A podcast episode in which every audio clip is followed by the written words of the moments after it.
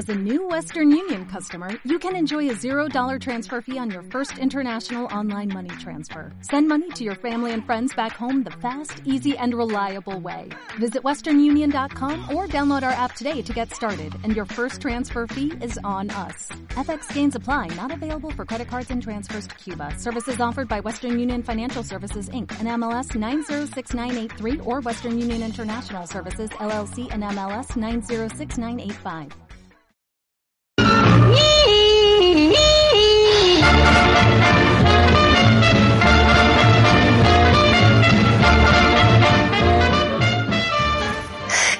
Amigos? Bienvenidos una semana más a Radio Cine. Aquí en CLM Activa Radio cada semana los estrenos de la semana.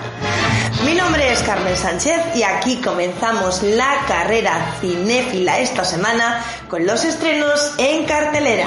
Arrancamos con las entradas para ver una buena película de cine en nuestra butaca favorita. En estos días, en nuestro cine habitual, ya podemos encontrar la película Almas en pena de Eniserin.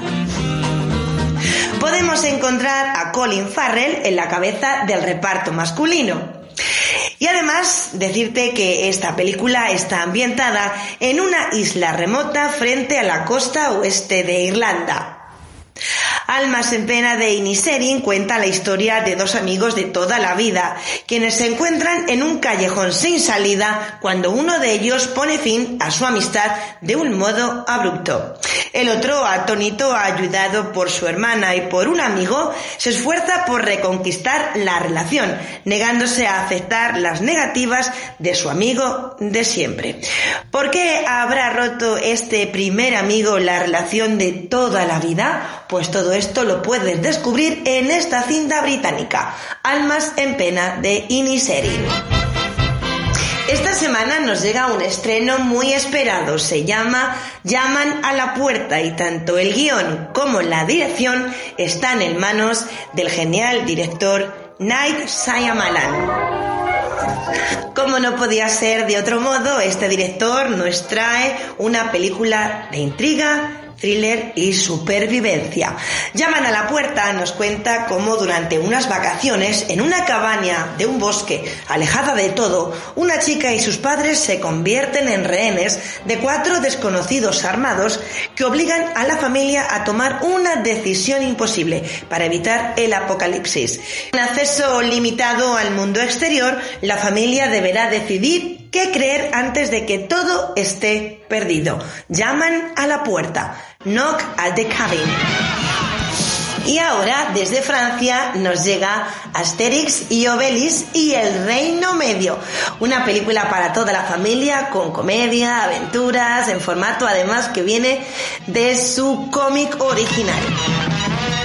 Y es que es el año 50 antes de Cristo. La emperatriz de China acaba de ser encarcelada tras un golpe de estado incitado por Dan Xi-Qin, un príncipe traidor. Después de todo este lío, nuestros dos inseparables galos aceptan, por supuesto, ayudar a la princesa a salvar a su madre y liberar a su país. Y así comienza una gran aventura y viaje rumbo a China. Pero César y su poderoso ejército, sedientos de una nueva conquista, también se dirigen hacia el Reino Medio. Asteris y Obelis. Y el Reino Medio esta semana en tu cine. Continuamos con cintas francesas. Nos llega Los hijos de otros. Rachel tiene 40 años y no tiene hijos. Ella ama su vida, sus estudiantes de secundaria, sus amigos, sus ex. Pero al enamorarse de Ali, se encariña con Leia, su hija de cuatro años. Ella la ropa y la ama como si fuera suya. Pero amar a los hijos de otras personas es un riesgo que vale la pena correr. Esta película nos llega en formato romance, comedia y también drama romántico. Los hijos de otros. Les enfants d'autres. En cartelera esta semana también tenemos cine español, La amiga de mi amiga. Tienen 30 años pero viven como cuando tenían 20, aunque ya no tienen edad para convertirse en jóvenes promesas. Están enamoradas del amor, pero en su búsqueda se destrozan unas a otras, errando de esnovia en esnovia, de relación en relación. Con el pop y la autoficción como telón de fondo y la aparición de una conocida cantante que nunca sabremos si es del todo real, La amiga de mi amiga es un juego que se inicia cuando Zaida, después de una ruptura, vuelve a la ciudad. La amiga de mi amiga. Y desde Costa Rica nos llega un título curioso, tengo sueños eléctricos. Y es que en contra de los deseos de Eva, su madre quiere reformar la casa y deshacerse del gato, que desorientado desde el divorcio orina por todas partes. Eva quiere irse a vivir con su padre, quien desorientado como el gato, vive una segunda adolescencia. Este es el argumento de esta película. Tengo sueños eléctricos. Ha conseguido premios esta cinta, como por ejemplo el premio Horizontes a Mejor Película Latinoamericana en el Festival de San Sebastián y en el Festival de Locarno Mejor Dirección, Actriz y Actor. También Festival Mar de Plata en la sección oficial Competencia Iberoamericana. Ya sabéis que esto es un pequeño aliciente más para que tengas curiosidad y vayas al cine a ver esta cinta. Tengo sueños eléctricos desde Costa Rica. Y otro título que esta semana se estrena, esta vez en formato documental, se llama Las paredes hablan. Con una duración de 70 minutos, nos van a contar, bajo el personal y singular prisma del consagrado cineasta aragonés Carlos Saura, el retrato de la evolución y relación del arte con la pared como lienzo de creación desde las primeras revoluciones gráficas en las cuevas prehistóricas hasta las expresiones más vanguardistas del arte urbano. Ya sabéis, un documental dedicado al arte dirigido por Carlos Saura. Las paredes hablan. Curioso, pues te espera en tu cine. Y tras conocer lo que tenemos en cartelera, vamos a ver qué nos ofrecen las distintas plataformas de streaming. Comenzamos con Netflix y la serie El poder de las princesas. También una peli, Pamela, una historia de amor. Nos llega Gunter, el perro millonario en formato miniserie, y Detective Conan, Anzagua el culpable en formato serie. Free Reads es una serie y Alégrame el Día, otra peli que te espera en esta plataforma, en Netflix. También Espíritu Libre, Infiesto y Clase. En Amazon Prime esta semana destacamos la serie de televisión Harlem. En Movistar Plus terminamos enero y comenzamos febrero con la película Jason, buscado por el FBI. También la película Mali Twist. Benediction, desde Rusia contra Putin, la fuga del capitán Volkonogov. Evolución, 250 años del Museo Nacional de Ciencias Naturales. Y una muy buena película en formato documental, dedicado a la gran artista Sinead O'Connor, Nothing Compares. También nos llega la serie Sospechoso, Space Jam Nuevas Leyendas, Declaración de Emergencia, Peter Volkant y mira cómo corren. También No hay santos, Secuestro en directo y Mis queridísimos hijos.